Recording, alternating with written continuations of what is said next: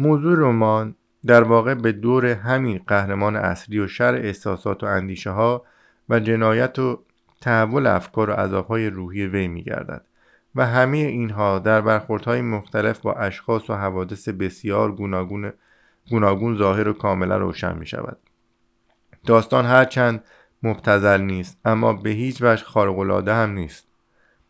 آنچه آن را بزرگ و جاویدان می سازد طرز بیان مطالب و تجدید و تحلیل افکار و احساسات عمیق و پیچیده است که همه حتی دانشمندان علوم روانی را دچار اعجاب می کند.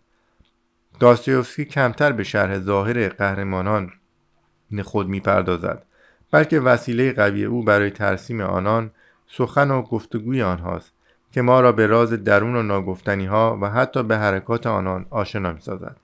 داستایوفسکی در این داستان افکار و مسائلی را که قرنها سبب رنج روح انسان بوده مورد بررسی دقیق قرار می‌دهد و این افکار را از راه تجربیات فکری قهرمانهای خود و کاوشهای دائمی آنها در نهاد و وجدانشان نمایان ساخته است.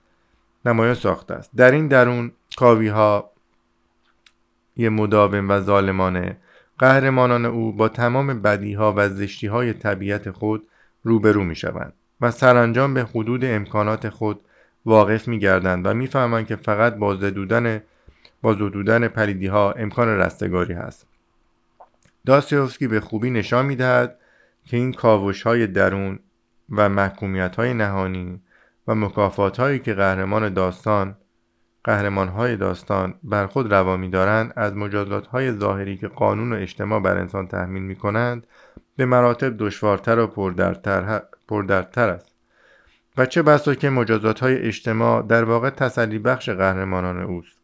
چنانکه در همین جنایت و مکافات می‌بینیم که محکومیت هشت سال زندان با کار اجباری در سیبری به هیچ وجه در نظر راسکلنیکوف که مرتکب قتل شده است منفور و دشوار نمی نماید که او در واقع قبلا به تفصیل افکار و هدفهایی را که موجب جنایت او بوده است مورد بررسی و محاکمه درونی قرار داده است.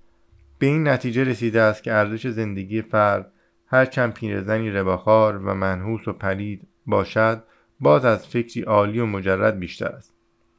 و کشتن چنین موجودی که غالبا سربار جامعه است باز جنایت و خلاف انسانیت و مسیحیت است. جنایتی است که هیچ فکر و هدفی را توجیه نمی سازد راسکلنیکوف به تجربه در میابد که اعتکاب به قتل آسان است اما برای تحمل آن نیروی روحی به مراتب بیش از نیروی جسمی به کار گرفته می شود و انسان با صرف آن نیرو ناچار تعادل روانی خود را از دست می دهد و در هم می شکند این فکر در تمام رمان های داستیوفسکی خاص برادران کارامازوف به تفصیل مطرح می شود نویسنده ضمن این مطلب افکار متداول زمان را افکار متداول زمان را درباره امکان وجود ابرمن و همچنین انسان دوستی سوسیالیستی را که فرد را فدای جمع می کند محکوم می نماید.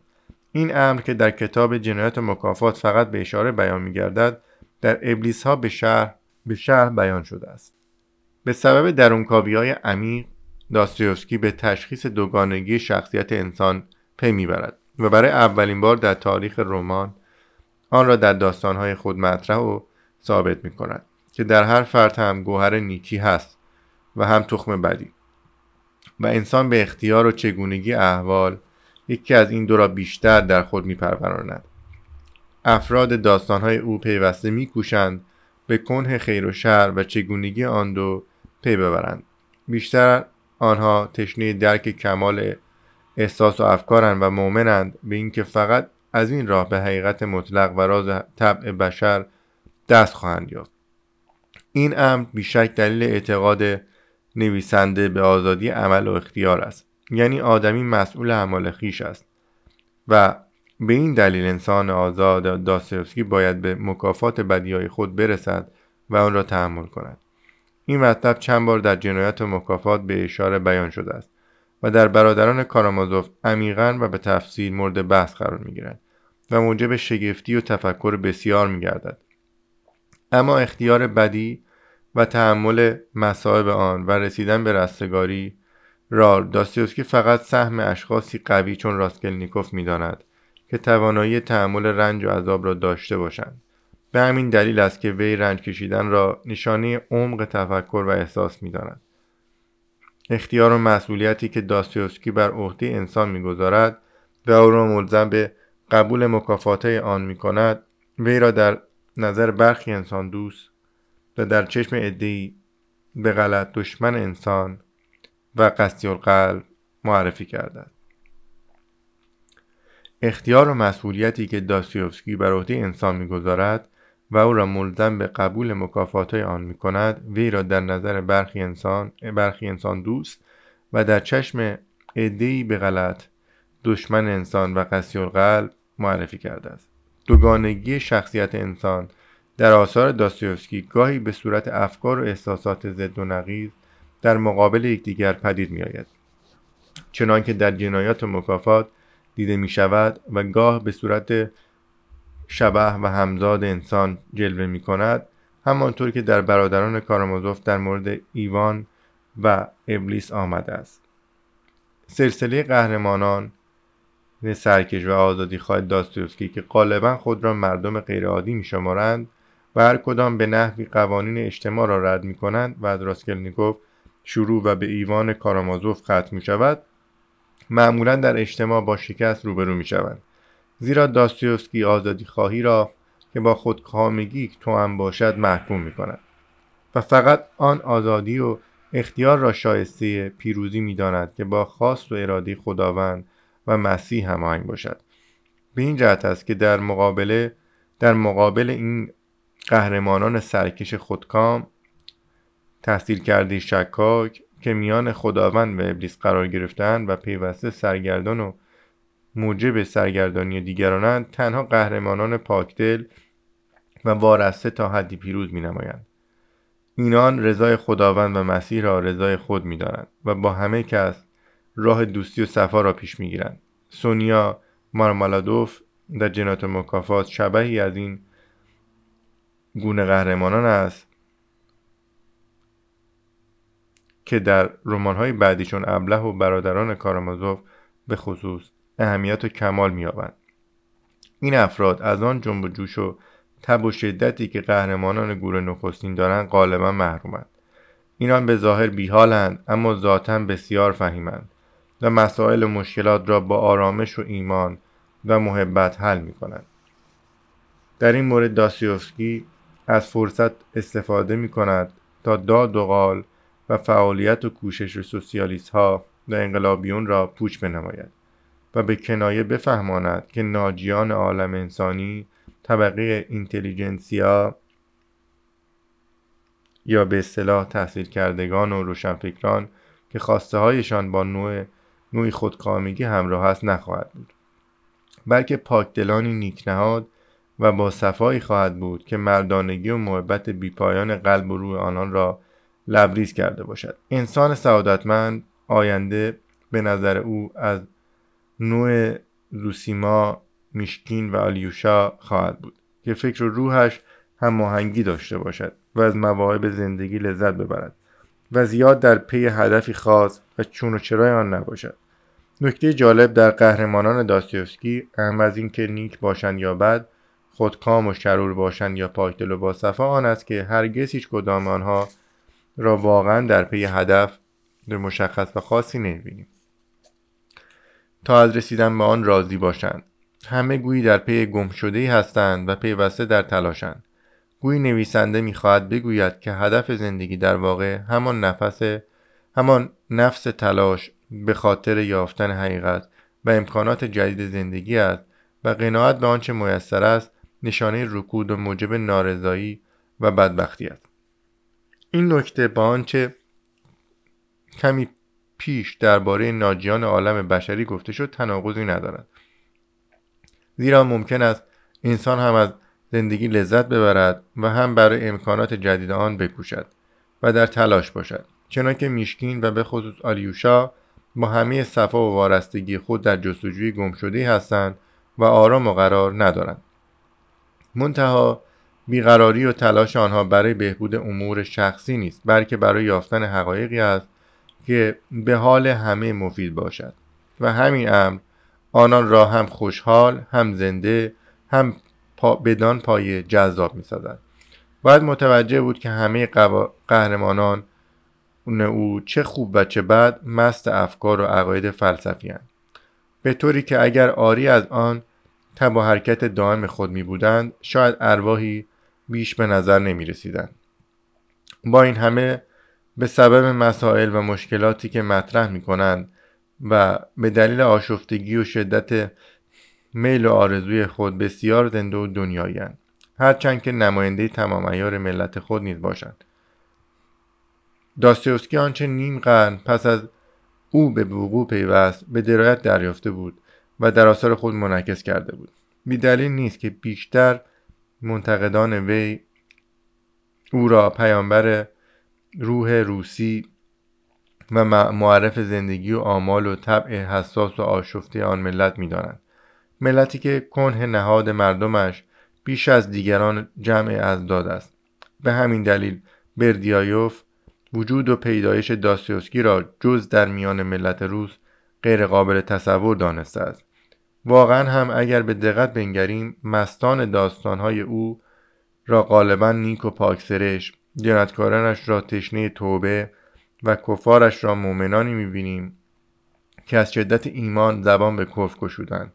هیچ حسی در قهرمانان داستوفسکی وحدت کامل ندارد و هیچ فکر و احساسی برای آنها غریب و نامفهوم نیست. بهترین شاهد این مدعا خانواده لجام گسیخته و بیبند و بار و با استعداد کارامازوف است که بسیاری آن را مترادف و نمودار استعداد و شخصیت همه جانبه روسی می‌دانند. از آنچه گذشت می‌توان دانست که داستیوفسکی از نویسندگان معدودی است که یا بسیار محبوب و یا منفور خوانندگان خیش است. شدت افکار و اعمال و احساسات او با خوی همگان سازگار نیست و به همین دلیل برخی او را شقی و شوم و مریض میپندارند و آثارش را به خصوص برای مطالعه نوجوانان و اشخاص ناپخته و ضعیف مضر و ناروا می‌دانند. اما آنچه مسلم است کسی در نبوغ و بزرگی و علو مقام نویسندگی وی شک نیاورده است و او را غالبا در اعداد بزرگترین نویسندگان و هنرمندگان هنرمندان جهان شناختند.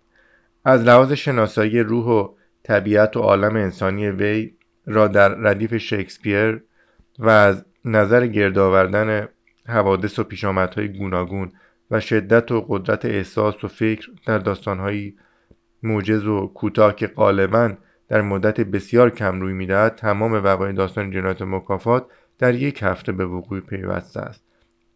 با نویسندگانی چون سوفکل و از لحاظ شیوه هنر با رامراند مقایسه کردند. شدت احساس و فکر و حرکتی که در آثار داستیوفسکی به چشم می‌خورد به نوشته های او تا حدی جنبه نمایشی می‌دهد. لاکن همین شدت فکر و احساس و عمل که انسان را مسهور و مجذوب می کند و نویسنده را به جرفای جرفنای مسائل و مشکلات و حقایق می کشاند. موجب نقص هنر روی نیز می گردد. چه جمله های او مانند وقایع داستانهایش سریع و سیلاسو در بسیاری از موارد با عصبانیت ادا شده است و در نتیجه گام گاه بریده بریده و نامفهوم و گاه مکرر می تالستوی که در هنر نویسندگی از داستیوسکی بیشتر است عقیده داشت که افراد داستانهای بی همه به یک زبان سخن می‌گویند و همیشه کارهایی کاری را می کنند که از آنان انتظار نمی رود. تالستوی که در هنر نویسندگی از داستیوسکی بیشتر است عقیده داشت که افراد داستانهای وی همه به یک زبان سخن می‌گویند و همیشه کاری را می کنند که از آنان انتظار نمی رود.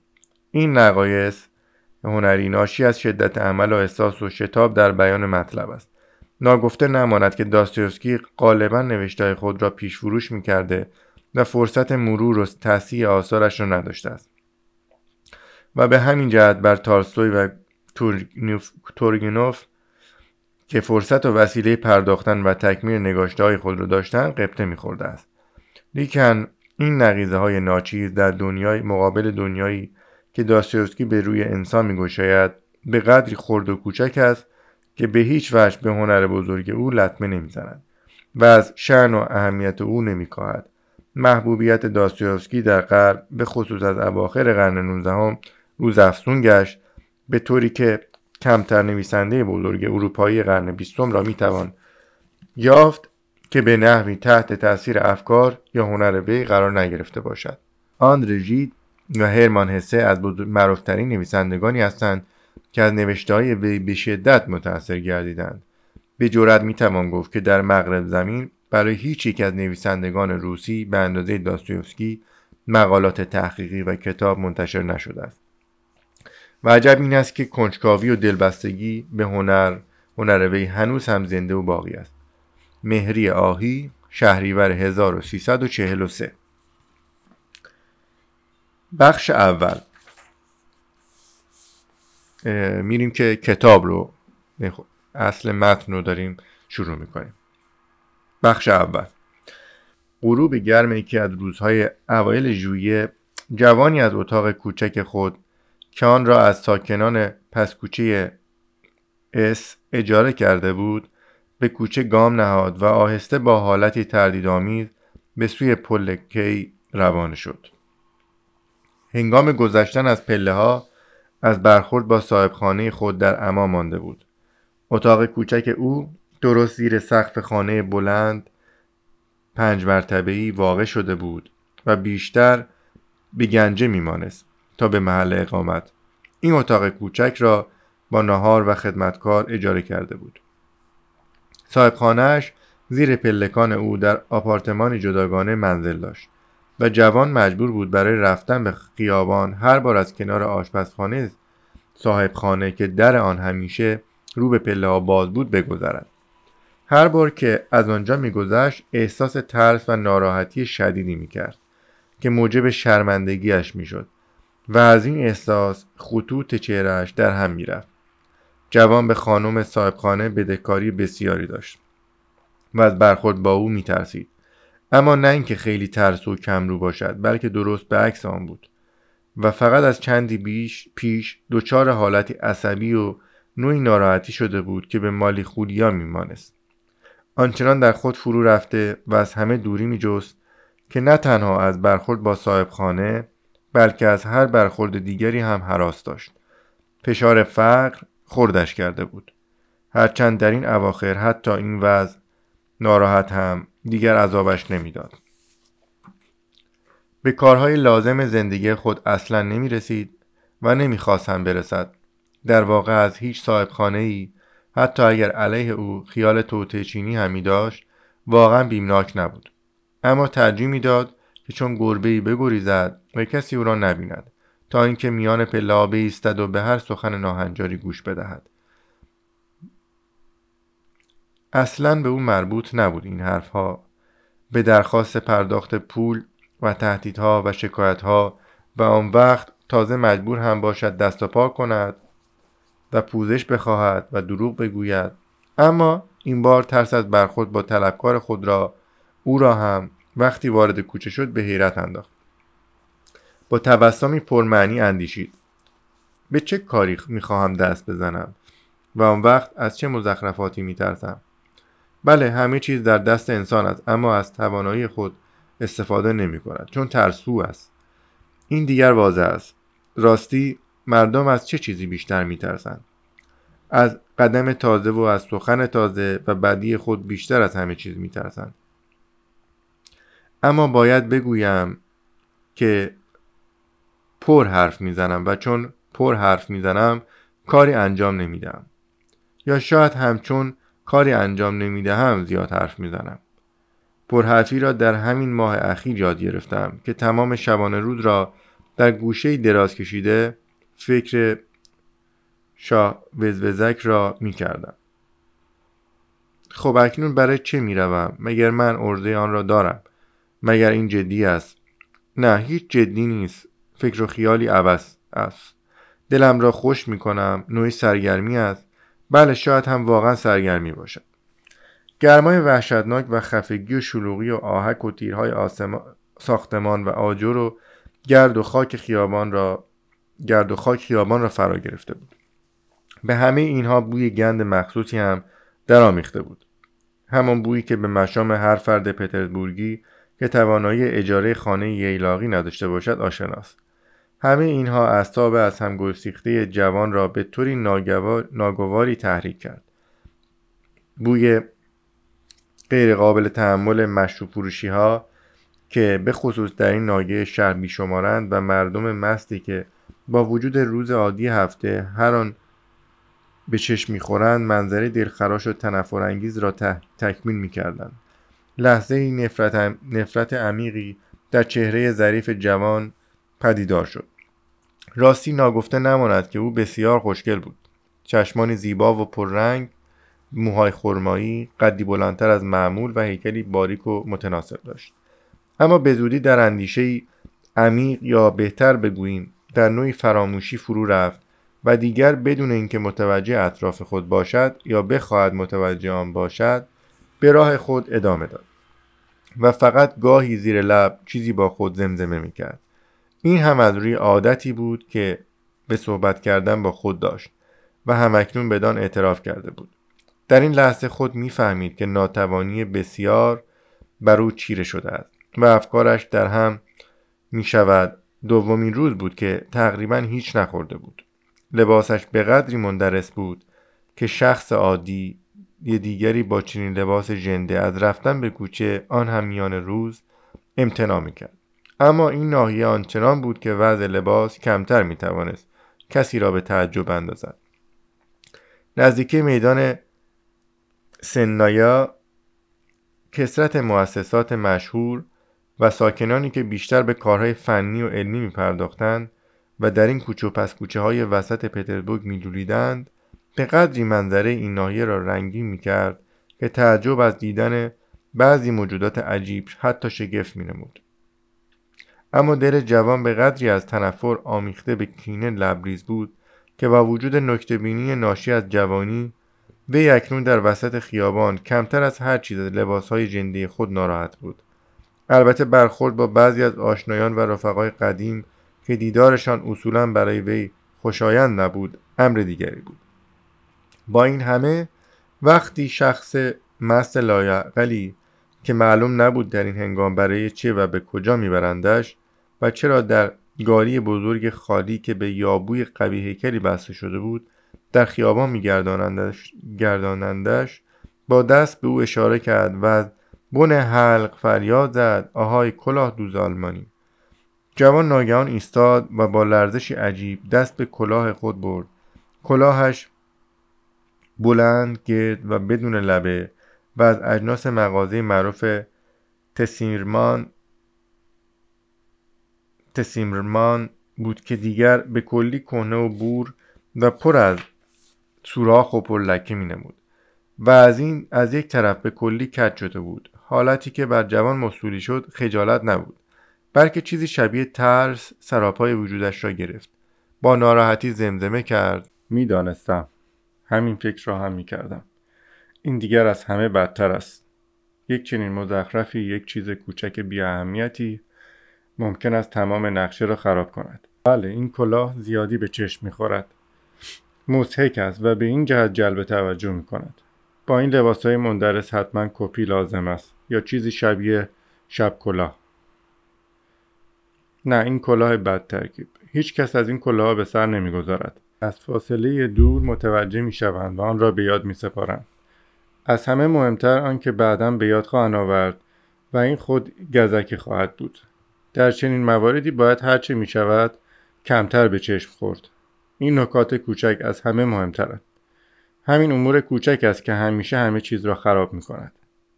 راه جوان دور نبود. حتی می‌دانست چند قدم تا در منزلش فاصله است. درست 706 قدم. یک روز که زیاد به فکر و خیال فرو رفته بود، قدمها را شمرده بود. در آن هنگام حتی خودش هم هنوز این تخیلات خود را باور نمی داشت و فقط با جسارت فریبنده و منحوس آن خود را تحریک می کرد. اما اکنون پس از یک ماه کم کم نظر دیگری پیدا می کرد. با تمام سخنان ناراحت کننده که درباره ناتوانی و تردید خود به خیشتن می گفت دیگر فکر منحوس را خواه ناخواه کار خود می شمرد. هرچند هنوز کاملا به خود اعتماد نداشت. حتی اکنون می‌رفت که آنچه به عهده گرفته بود بیازماید و با هر گامی که برمی داشت استرابش بیشتر و بیشتر می‌شد. با تپش قلب و لرزشی عصبی جوان نزدیک خانه بسیار بزرگی رسید که یکی از دیوارهایش مشرف به نهری بود و دیگر دیوارش به خیابان این خانه مرکب از آپارتمان های کوچکی بود که ساکنان آن را کارمندان جز و انواع مختلف پیشوران روسی و آلمانی تشکیل می‌دادند که غالبا خیاط، نجار، آشپز یا دخترانی بودند که تنها با زور بازو امرار معاش می‌کردند. وارد شوندگان و خارج شوندگان مرتب از دو در ورودی به داخل یا خارج دو حیات این خانه میدویدند. خانه مزبور سه یا چهار دربان داشت. جوان از اینکه با هیچ کدام آنها برخورد نکرد بسیار خوشنود بود و بدون سر و صدا فورا از در ورودی به طرف راست پیچید و بدو از پله ها بالا رفت. راه پلکان باریک و تاریک بود و راه آمد و رفت خدمه محسوب می‌شد. اما دیگر همه اینها را می‌دانست و آموخته بود و از آن خوشش می آمد.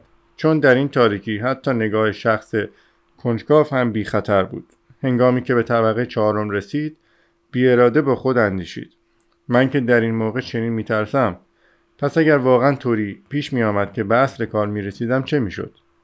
در اینجا باربرانی که از سربازان بازنشسته بودند و مبلهای یکی از آپارتمان ها را بیرون میکشیدند راه او را سد کردند از پیش می‌دانست که در این منزل یکی از آلمانی هایی که کار اداری داشت با خانواده خود ساکن بود اما گویا اکنون اصاب کش...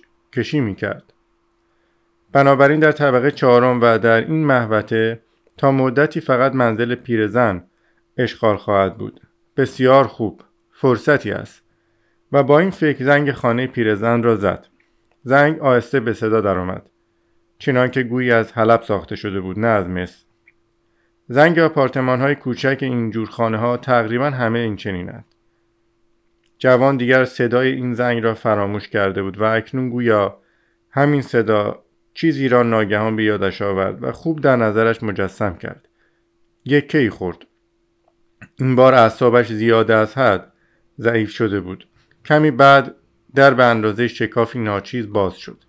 صاحب خانه با بیاعتمادی از لای در مهمان ناخوانده را برانداز می‌کرد.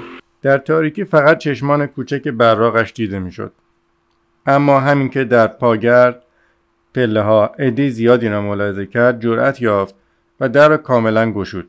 جوان از آستانه قدم به سرسرای تاریکی نهاد که با تجیری مسدود شده بود و آن طرفش آشپزخانه بود. پیرزن در مقابل او بی صدا ایستاده بود و با نگاهی پرسنده به او مینگریست. زن نحیف و خشکیده شست ساله مینمود. چشمانی تند و شرور داشت. بینیش تیز و کوچک و موهایش صاف و نامرتب بود.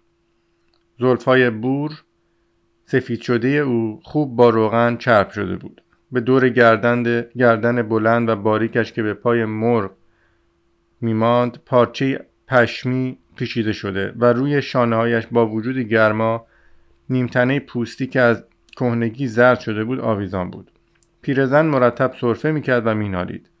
گویا جوان نگاه مخصوصی به پیرزن افکند زیرا ناگهان در چشمان او باز همان بیاعتمادی ظاهر شد. جوان که به یاد آورد باید مهربان باشد نیم تعظیمی کرد و با عجله گفت بنده راسکلنیکوف دانشجو هستم. یک ماه پیش خدمتتان رسیده بودم. پیرزن که نگاه استفام آمیز خود را از چهره او بر نمی گرفت شمرده شمرده گفت یادم هست. آقا جون خوب یادم است که آمده بودید. راسکلنیکوف که از بیاعتمادی پیرزن کمی ناراحت و متعجب شده بود به سخنان خود ادامه داد. بله و باز برای همان کار و با احساسی نامطبوع اندیشید شاید او همیشه چنین است و آن بار متوجه نشده بودم. پیرزن ساکت ماند گویی در اندیشه فرو رفته بود. سپس کنار رفت و با اشاره به در در حالی که مهمان را به جلو انداخت گفت بفرمایید آقا جان. جوان داخل اتاق کوچکی شد که دیوارهایش را کاغذ زرد رنگی پوشانده بود و پشت دری نازک داشت. به روی آستانه پنجرهایش گلدانی شمدانی قرار گرفته بود. اتاق اکنون از نور خورشید غروب کننده که بدا میتابید کاملا روشن بود. پس در آن وقت هم خورشید همینطور خواهد تابید. و با این فکر گویی اتفاقا از مخیلش گذشت راسکل گفت نگاهی تند به تمام اشیاء اتاق انداخت. تا هر قد ممکن باشد وضع اتاق را بهتر بداند و به خاطر بسپارد. اما در اتاق چیز به خصوصی نبود. تمام مبل اتاق که خیلی کهنه و از چوب زرد رنگی ساخته شده بود عبارت بود از نیمکتی که تکیگاه چوبی آن بسیار بزرگ و محدب می نمود.